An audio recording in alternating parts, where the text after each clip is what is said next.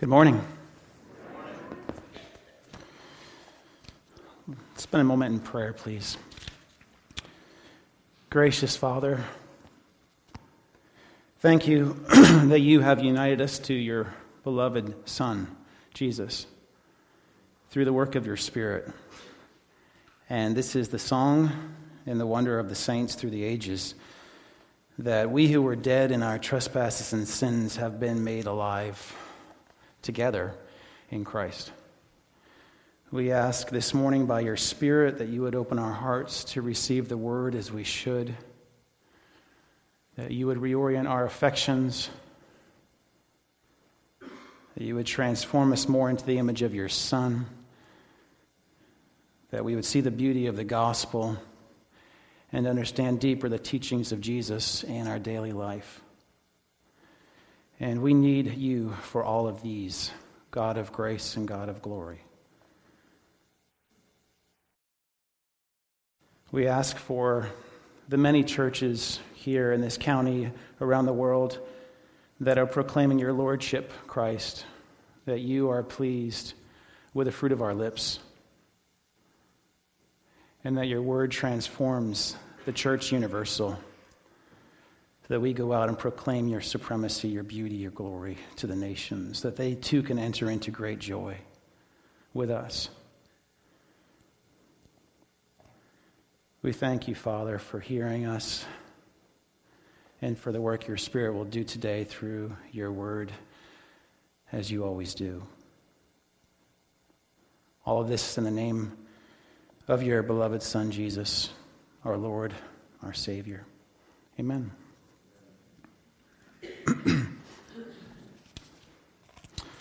this the first Sunday of New Year. Uh, you can see the sermon title, New Beginnings How the Gospel Transforms. And uh, Philemon is a remarkable letter, to say the least. Um, me and Karen were talking before the service. There are so many contours uh, in this letter, and I do not um, stand before you as one who's going to be able to deliver this to you in all of its beauty and its depth. So, this is a, simply a survey, but to allow us to recognize how the gospel does indeed transform us and how Paul the Apostle expects the gospel to transform us on a daily basis in our society. And this is a tough letter. Tough letter. Since the 1930s, scholars have been wrestling through Philemon the intricacies of debate related to Philemon, as you'll see shortly, are many. And I'm going to avoid some of those complexities. If you want to ask me after church about some of those, feel free. But we're going to get some of the major contours to help us consider how the gospel is indeed revolutionary in our own life as well, as it was in the first century for Philemon, Onesimus, and for Paul. So I'd like you to open up, if you don't have your Bible in front of you, and your Pew Bible, it's page 845. I need you to have the Bible in front of you because we're going to be doing a walkthrough of this text. And I also need you to have some flexible fingers because I'm going to have you in some other passages as well. So let's begin with Philemon, page 845 in your Pew Bible. By way of background, we like to begin there to hear the Word of God as it was delivered to the original audience as best as we can by God's grace. So, Philemon, uh, from this letter, we recognize that he was a slave owner. Interesting, complex issue. Paul was writing to him, uh, who lived in the town of Colossae, approximately 60 to 62 AD, hundreds of miles from Palestine most likely to a Gentile or Roman citizen named Philemon. Philemon had a slave whose name was Onesimus. And this letter revolves around that very delicate relationship. And what I like to present to you today is if the gospel can transform a very delicate situation such as this, from the greater to the lesser, it can certainly transform us on a daily basis as well. But this takes a little bit of consideration of the historical background related to slavery. So I want to talk about slavery for a few minutes before we actually jump into the text so you can see just precisely how delicate this situation was for Paul. So let's begin, first of all, with a fellow by the name of Aristotle. You might have heard of Aristotle before. He was a very famous Greek philosopher. uh, many, many years before the Romans had assumed world domination and world power, but he was very influential for the Romans. Now, for Aristotle, slavery was a concept that he said was fitting according to nature. He believed that there, for Aristotle, there were certain peoples who were born of a lesser status or rank, so they therefore should be slaves. That was Aristotle. But the Romans, interestingly, disagreed with Aristotle. They thought that slavery was against the law of nature. Aha, but the Romans have slavery. That is one of their laws, the law of slavery. So, how would they resolve this apparent discrepancy with the only case in extant Roman law where you have a law of nature and Roman law contradicting one another? How does that operate? Well, for the Roman, it, Romans, it operates in a certain way, and it is the word power. Power. The desire to dominate, the will to power to coerce into effect, to manipulate, and to triumph over your enemies. If you're familiar with Roman history, you know this is what the Romans do. They were fierce conquerors. So, under their great ideology of power and domination, in warfare, they would capture people and they would sell them into slavery. It was a visible demonstration of the superior might and triumph of Rome. And a large population of the slaves in the Mediterranean world in this context would have been taken from warfare a demonstration of Roman ideology of power, of triumph. So, when you saw a slave, visible demonstration of this ideology. However, it also reached the lower level, the social level of the family. The Romans had a concept known as paterfamilias. In Latin, it means the father or the head of the household. He was the patria potesta, and he was a visible demonstration of Rome itself. In Rome, in law, they allowed the father of the household to have and wield absolute exercise of power over his family. Even the power of life and death, early on in the 12 tablets, Rome's famous laws, he was granted this power without anybody interfering in his understanding of discipline and justice. He would ensure that Roman values were reflected well in the way he coerced his family through his own power. Now, this was felt on various levels in the family, for the wife, for the children, but it was realized in its most absolute form in slavery. So, Philemon had slaves. Naturally, the presupposition is you wield absolute control over your slave. He has no body that is his own, he has no mind that is his own. Seneca in the first century assumes that if your slave wrongs you, Floggings were to be expected, breaking his legs, or imprisonment, or death. So, this is the world in which they operated. Philemon, as the head of the household, the pater familias, wielded absolute control over his family, most idealized in the Roman value of power over this slave, Onesimus. That's the historical background. So, what is most remarkable about this is Paul, who was well versed in Roman law writing to Philemon for an issue for which Philemon has absolute control. This is not Paul's jurisdiction. This is entirely outside of Paul's jurisdiction. Now you can see why this would be a very delicate issue in the first century. Who does Paul suppose himself to be? Moreover, who does he assume? How does he assume the gospel actually can transform this relationship? You have Roman universal law of power paterfamilias, the gospel. And Paul is not going to refuse the gospel to implement, to integrate, to transform the society of his day. And this is where this letter becomes absolutely fascinating for us. Very delicate, difficult situation. I would never have wanted to be involved in this situation. Hands off, do as you please. And Paul doesn't see it that way. He doesn't see the gospel as operating that way in society. Paul operates with the nexus, the orbit of the gospel of God that's transformed Paul, and then he calls Philemon to assimilate that transformation into his own life as well. Scholars have long wrestled through Paul's boldness. He says, In Christ I beseech you, because he knows the way the kingdom of God operates, and expects Philemon to walk in accordance with the law of Christ, not the law of Caesar. So, this is where this becomes absolutely fascinating. However, before we jump in and get a catch of some of the contours of how Paul actually does this, proposes to create a transformation for Philemon to receive Onesimus back in deep and radical forgiveness, I want to look at the Gospels themselves. Have you ever had this situation where you read the gospel and you say, beautiful teaching or saying of Jesus? Scholars call it chreias or they call it maxims. It's a saying of Jesus. Some people put them up on the wall in their house. And you read it and you say, simply amazing. But I have no idea how to do that.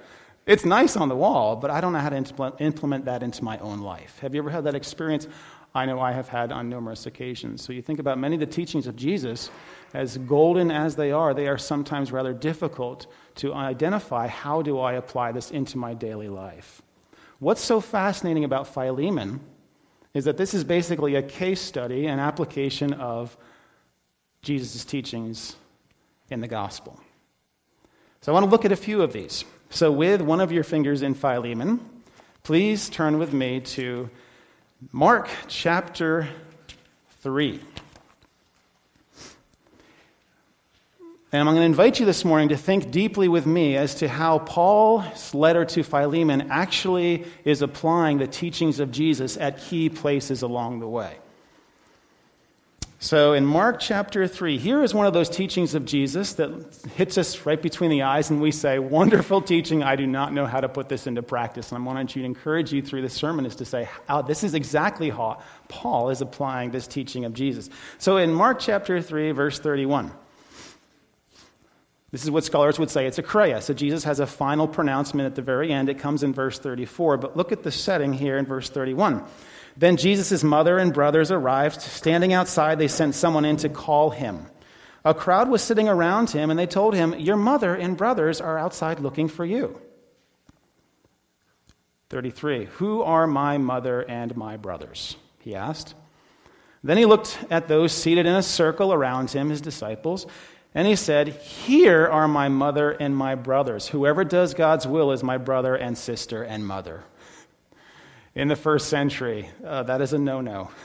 Countercultural, you are who you belong to. Jesus is breaking the nexus of his immediate physical family and reestablishing a social value of a larger family unit that is more fundamental in society. And it is the family that belongs to the kingdom of God.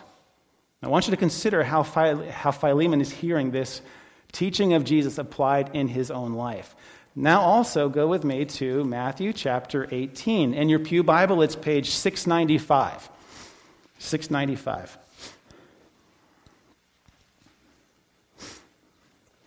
Matthew chapter 18, if you're familiar with that, Matthew chapter 18 is the teachings on the way the church operates. It's a nice section of Matthew's gospel where Jesus does not talk to outsiders the crowds. He's actually talking to those that we would consider the church. As a matter of fact, in Matthew 18, it's the only time you have the word church that actually appears in the Gospels. So Jesus is talking to inner faith relationship, those who are united to Christ. And actually, I should say at this point, this sermon is really only devoted to those who are saints in Christ. So we're not talking about people outside of Christ. This is simply for those who are saints. Matthew 18 assures us of this. Now, if you look at Matthew chapter 18, there's a few things that are occurring in these t- teachings of Jesus. One of the first, and you have this early on in Matthew 18, 1 through 4. The question is in verse 1 Who is the greatest in the kingdom of God? And you see them reflecting this Roman value system of power and greatness and that ideology. And what does Jesus say in verse 4? Whoever humbles himself like this child is the greatest in the kingdom of God. In other words, you're going to relinquish your power, your entitlement, your belief that you get in by your own merit and worth. And as a child, you come in as empty handed and in great need. Radical. I want you to consider how Paul is operating with this teaching of Jesus when he approaches Philemon. Next, in verse 5, all the way through verse 9. Jesus talks about these little children, the little ones, those who are despised in the covenant community of faith, those that we see as useless, who have very few gifts that they can contribute, or so we suppose. And what does Jesus say about those little ones in the covenant community of faith? He says, Whatever you do, make sure you do not despise or offend, scandalize one of these little ones, because great judgment rests on you. Moreover, in the parable of the lost sheep, he makes sure we realize the supreme worth, the value of the precious little ones. That the angels in heaven always see the face of my Father in heaven. Moreover, in verse 15, another concept of Jesus is the concept of radical forgiveness. And you see Peter who comes in verse 21 How many times shall I forgive my brother when he sins against me? Up to seven times? And Peter thought that was fairly radical for his day. That type of forgiveness wasn't needed to be extended that many times. And Jesus, of course, says to him, No, not seven times, but 77. And then gives him a parable of the radical nature of forgiveness that forgiveness is simply an imitation of what God has given to us. God has forgiven us a greater debt, so then who are we to withhold forgiveness to another? And to withhold forgiveness to another is to, is to incur considerable damage in our own relationship with God. So we have these three concepts in Matthew chapter 18. The greatest is the least, to relinquish power in verse 1 through 4. The next concept of cherishing and seeing as precious and valuable the little ones in verse 5 through 14. And last, in verse 15 throughout the end of Matthew chapter 18, the concept of radical forgiveness. And sometimes these just sit on our wall as nice sayings of Jesus. This is where Philemon comes in. Because now Paul apparently has been reflecting on these gospel teachings because he actually believes that the gospel has transformed him is going to transform and continue to transform Philemon in a very delicate and difficult situation. So let's turn back to Philemon and see how Paul actually accomplishes this. I want to begin quickly um, with a comment, with a quote that really sets the foundation for this. This is a quote, uh, and I went through 50 articles on Philemon to read what people were saying about Philemon. And I went through all of them and I said, you know, the best quote comes from Martin Luther. So I want to read to you what Martin Luther says about Philemon. This sets the stage for us with understanding that whatever Paul is appealing to Philemon to do, it's grounded on the previous work of God in Christ that Paul himself has experienced. This is what Martin Luther says.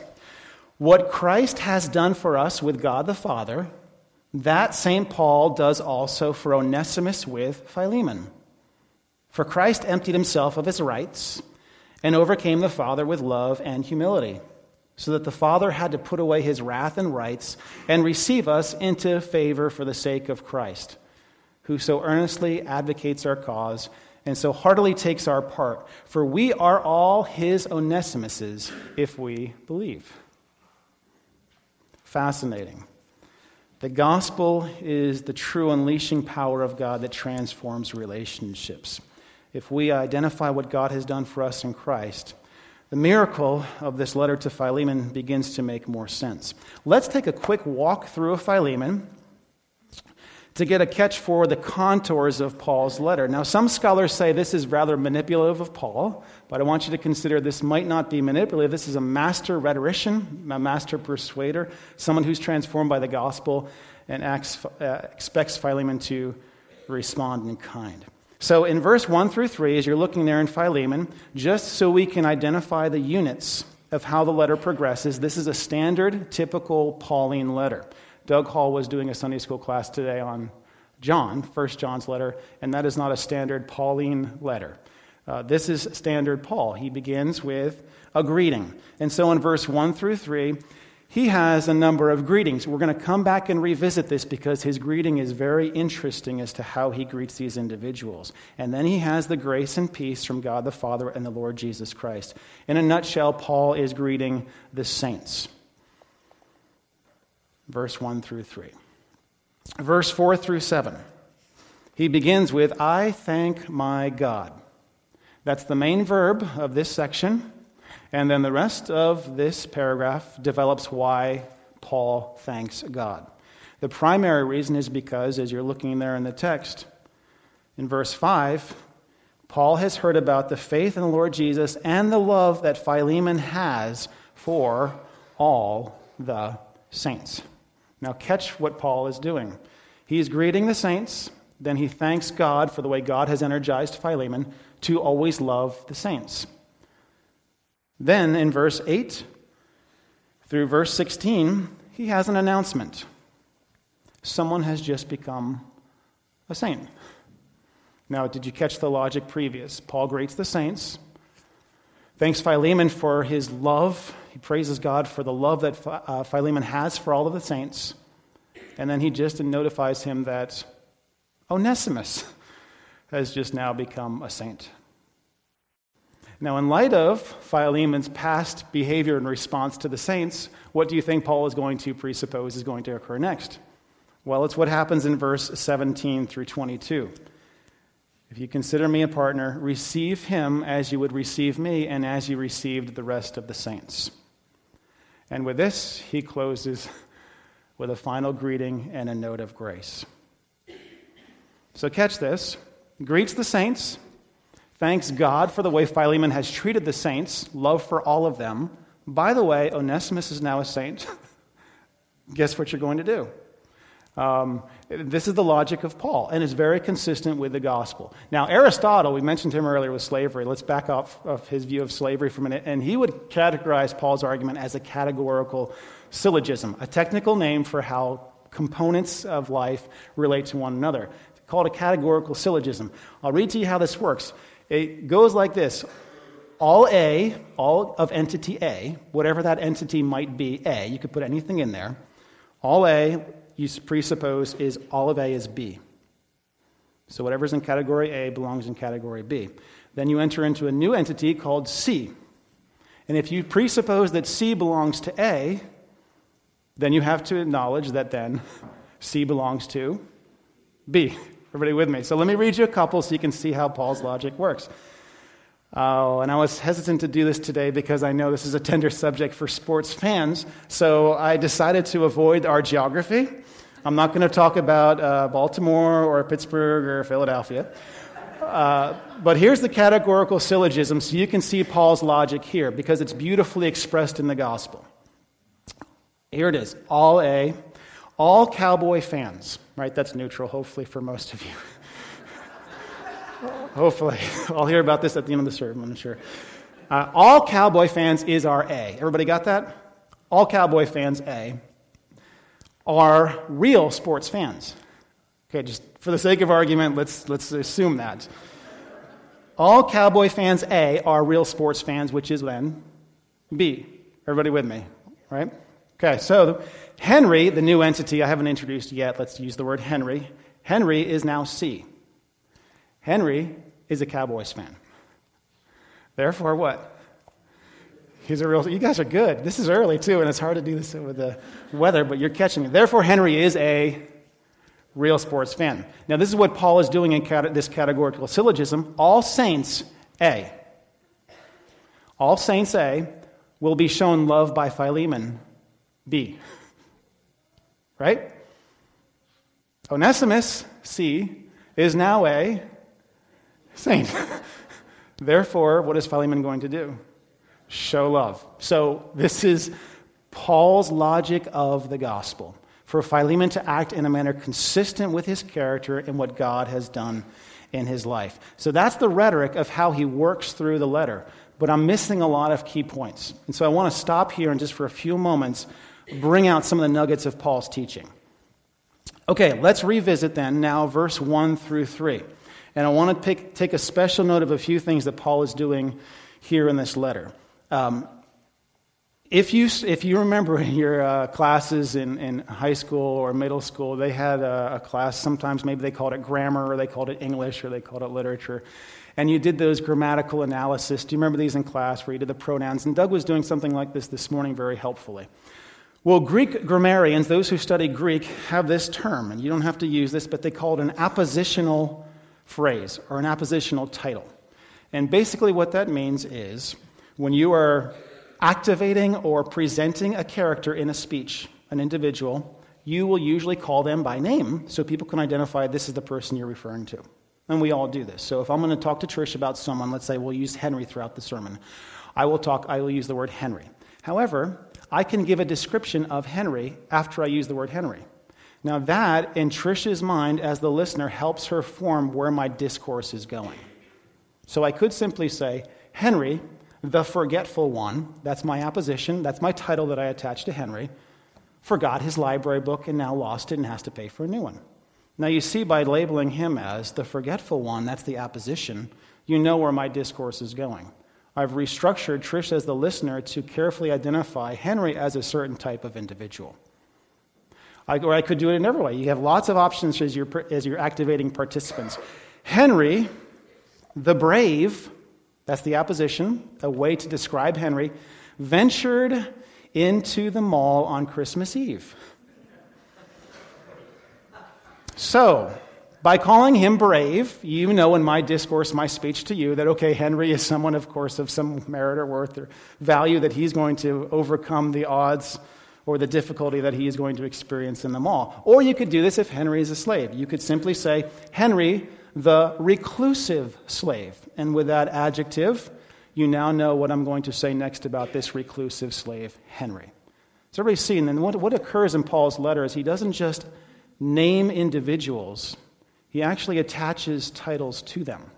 And by attaching titles to them, what I want you to carefully listen to is the fact that he is reshaping Roman value systems and attaching people names and titles that belong to the kingdom of God that do not belong to Roman's value system. He's subverting the Roman ideology of power and domination and manipulation and attaching new titles to individuals to level the playing field and bring all people in now united in the body of Christ. And it is fascinating how he does this. Now, he could do this in two ways, because this is Paul. the logic that he operates with is he's going to use intimate familial family terminology or titles for many individuals in this letter. Time after time, when he notes a character, he's going to give them a family word, like brother, sister, heart, child. You're getting the sense that whatever Rome operates with, with their value of their family system, is not going to be the kingdom of God operates with its own family orientations. And it is rather interesting. Now, Paul could have developed, and he does this for Galatians and Ephesians, he could have developed long string of logical arguments to show that we are now all one in Christ. And he actually does this in Galatians chapter 3. He spends an entire chapter showing how that all of us, neither Jew nor Gentile, slave nor free, male or female, we're all now one in Christ. But it takes him 26 verses to get to the punchline. Now, here he's not leading you through the logical string of arguments. He's simply attaching titles to people and restructuring the value system against Rome now into the lordship of Jesus Christ. I just want you to note how he does this. So, look with me very quickly through his appositions.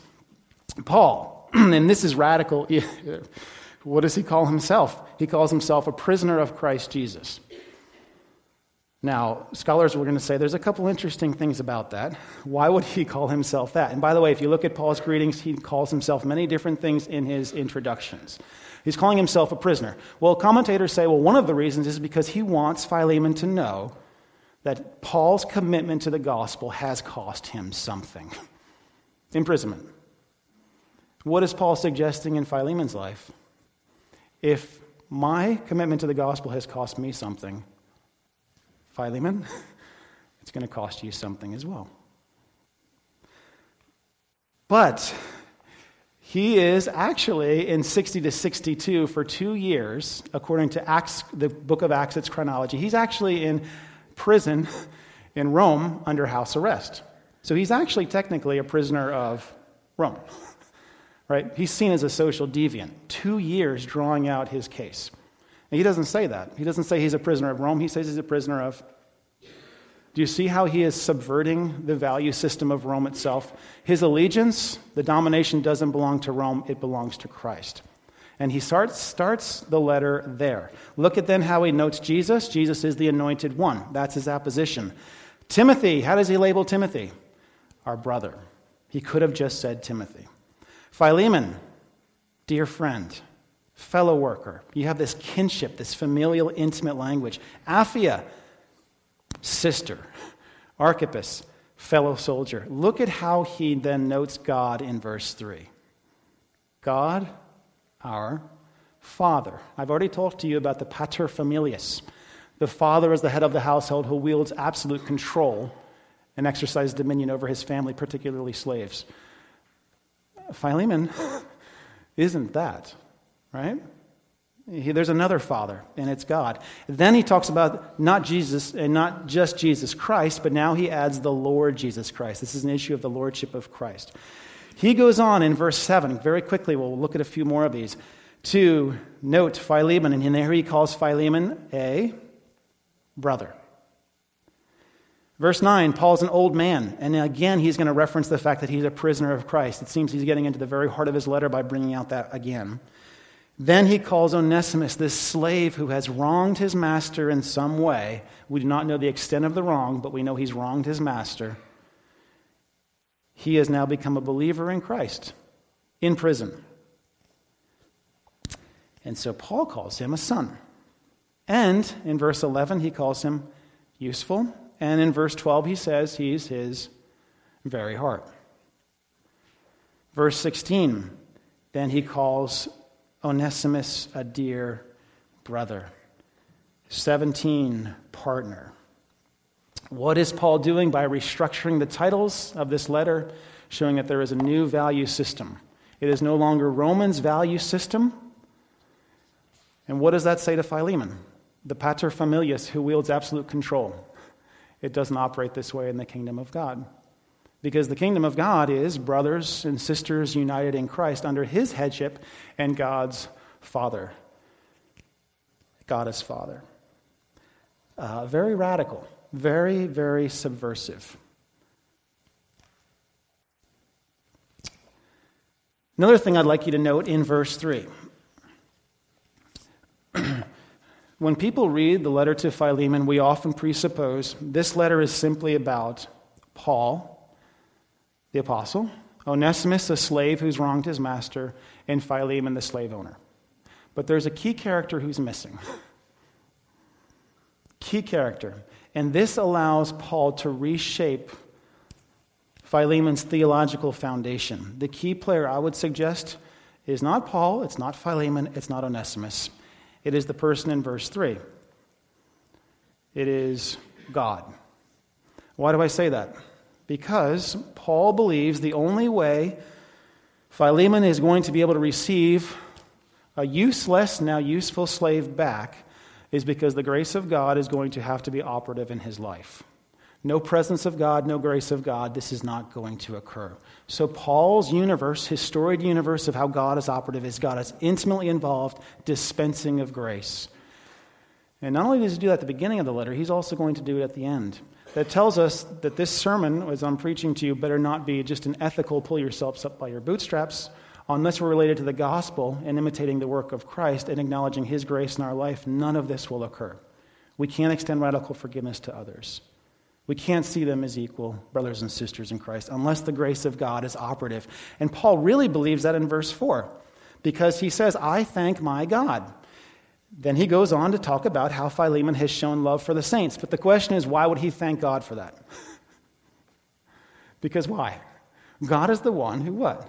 Energizes, transforms, and continues to transform Philemon so that he can show love to the saints. This is why he's praising God. He's thanking God. He's not thanking Philemon.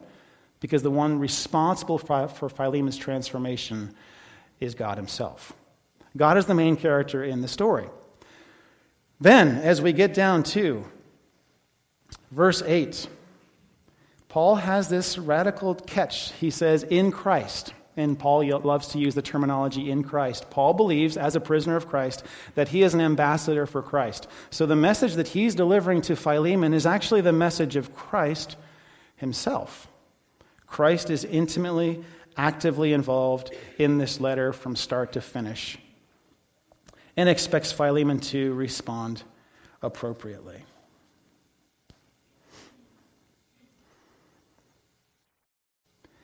Something else I'd like you to note in verse 8 and 9. Paul says, Therefore, although in Christ I could be bold in order to you to do what you ought to do. Paul is the apostle, could push his shoulders around, could reflect Roman ideologies of power. But instead, he says, I'm going to do something else. Where true transformation lies, within by the Spirit of God energizing the individual, it's on the basis of love. And as a matter of fact, in the Greek, you can change the Greek word order as you please in Greek, but when you front something before the verb, it tells you that there's something significant. And here in this verse, Paul actually, in verse 9, puts love first. That means whatever he's going to be operating in and enjoining Philemon to do, it's going to be through the basis of love, not Roman ideologies of power or manipulation. And he believes and confidently expects that Philemon is going to respond appropriately. Love is the appeal. Moreover, in verse 8 through 16, Onesimus, who was formerly useless, there's a play on words, has just become a believer or a saint in Christ. And therefore, Paul sees him as useful. Verse 11. What does that tell us about Paul's ideology, Paul's value system, Paul's understanding of the gospel? If you are in Christ, you are valuable, beneficial, you are, you are useful. No, moreover, in verse 17 through 22, look at what Paul says. Consider him a partner, welcome him as you would welcome me. And this is where Paul reflects Jesus himself. If he has done you any wrong or owes you anything, I'll take care of it. That is a saint entering into the need of another saint and reflecting the self sacrificial giving example of Jesus Christ. And Paul is very confident in his obedience as he tells us in verse 21. And with this, he closes his letter.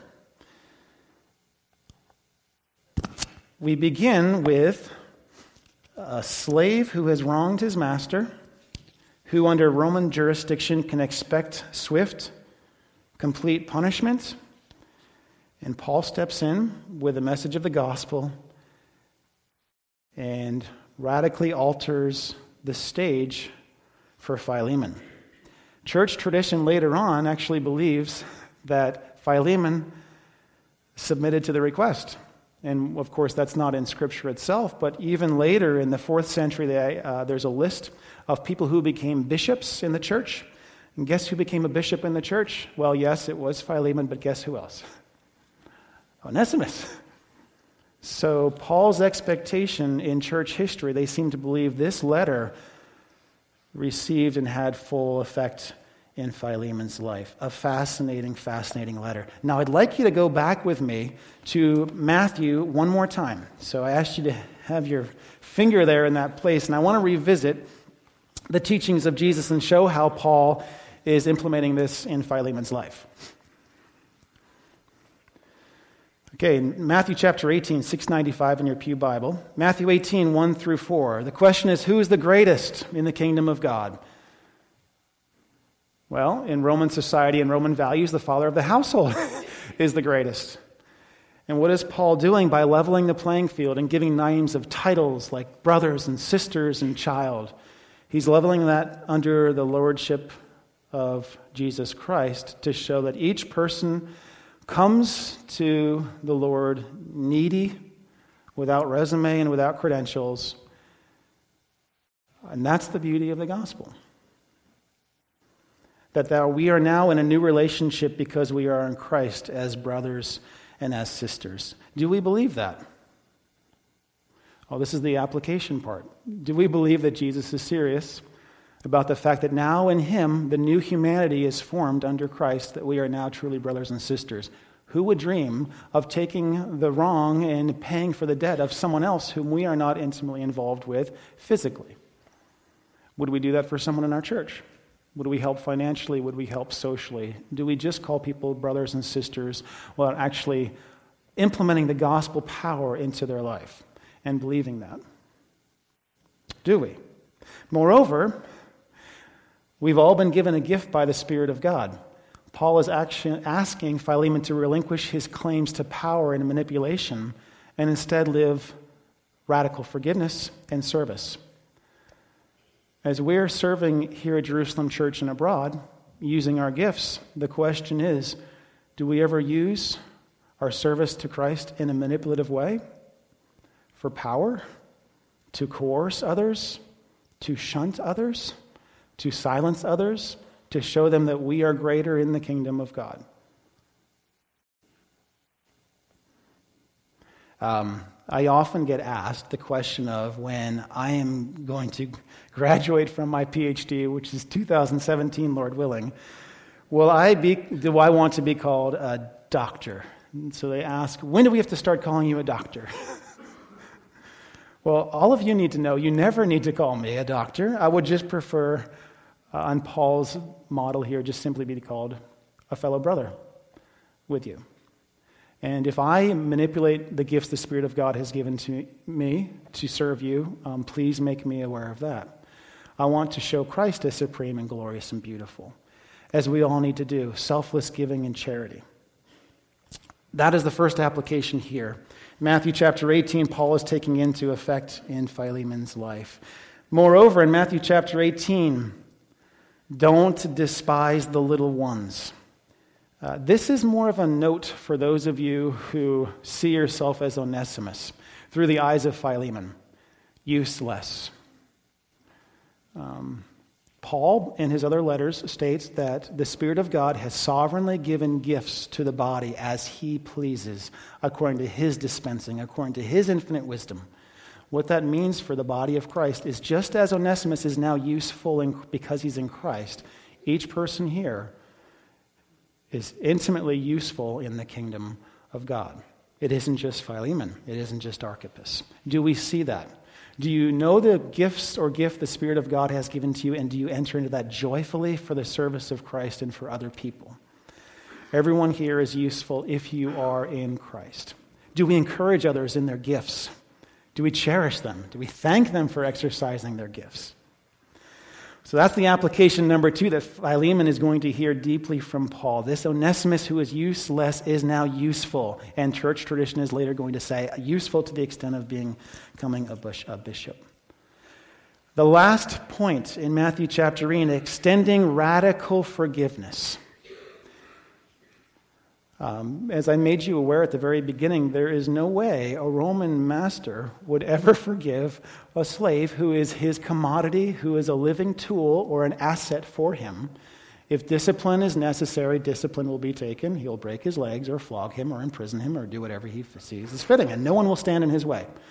And Paul enters into this letter and says, modeling after Christ, radical forgiveness.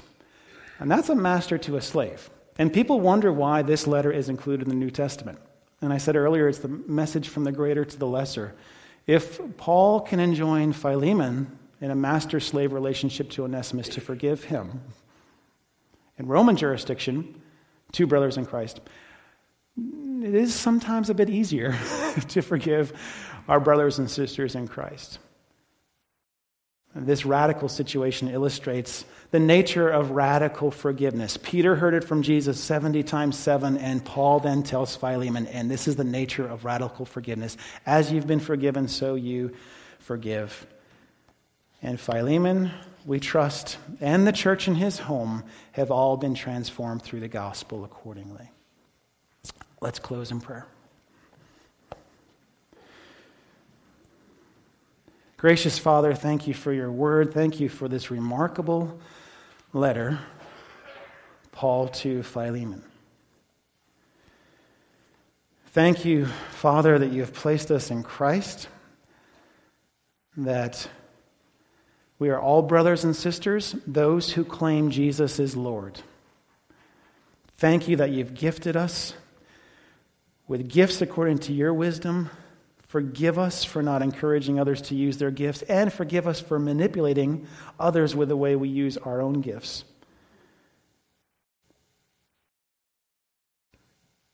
Thank you, Christ, for your work of forgiveness in our life, and we ask for the grace to extend forgiveness to those in Jerusalem who might have wronged us.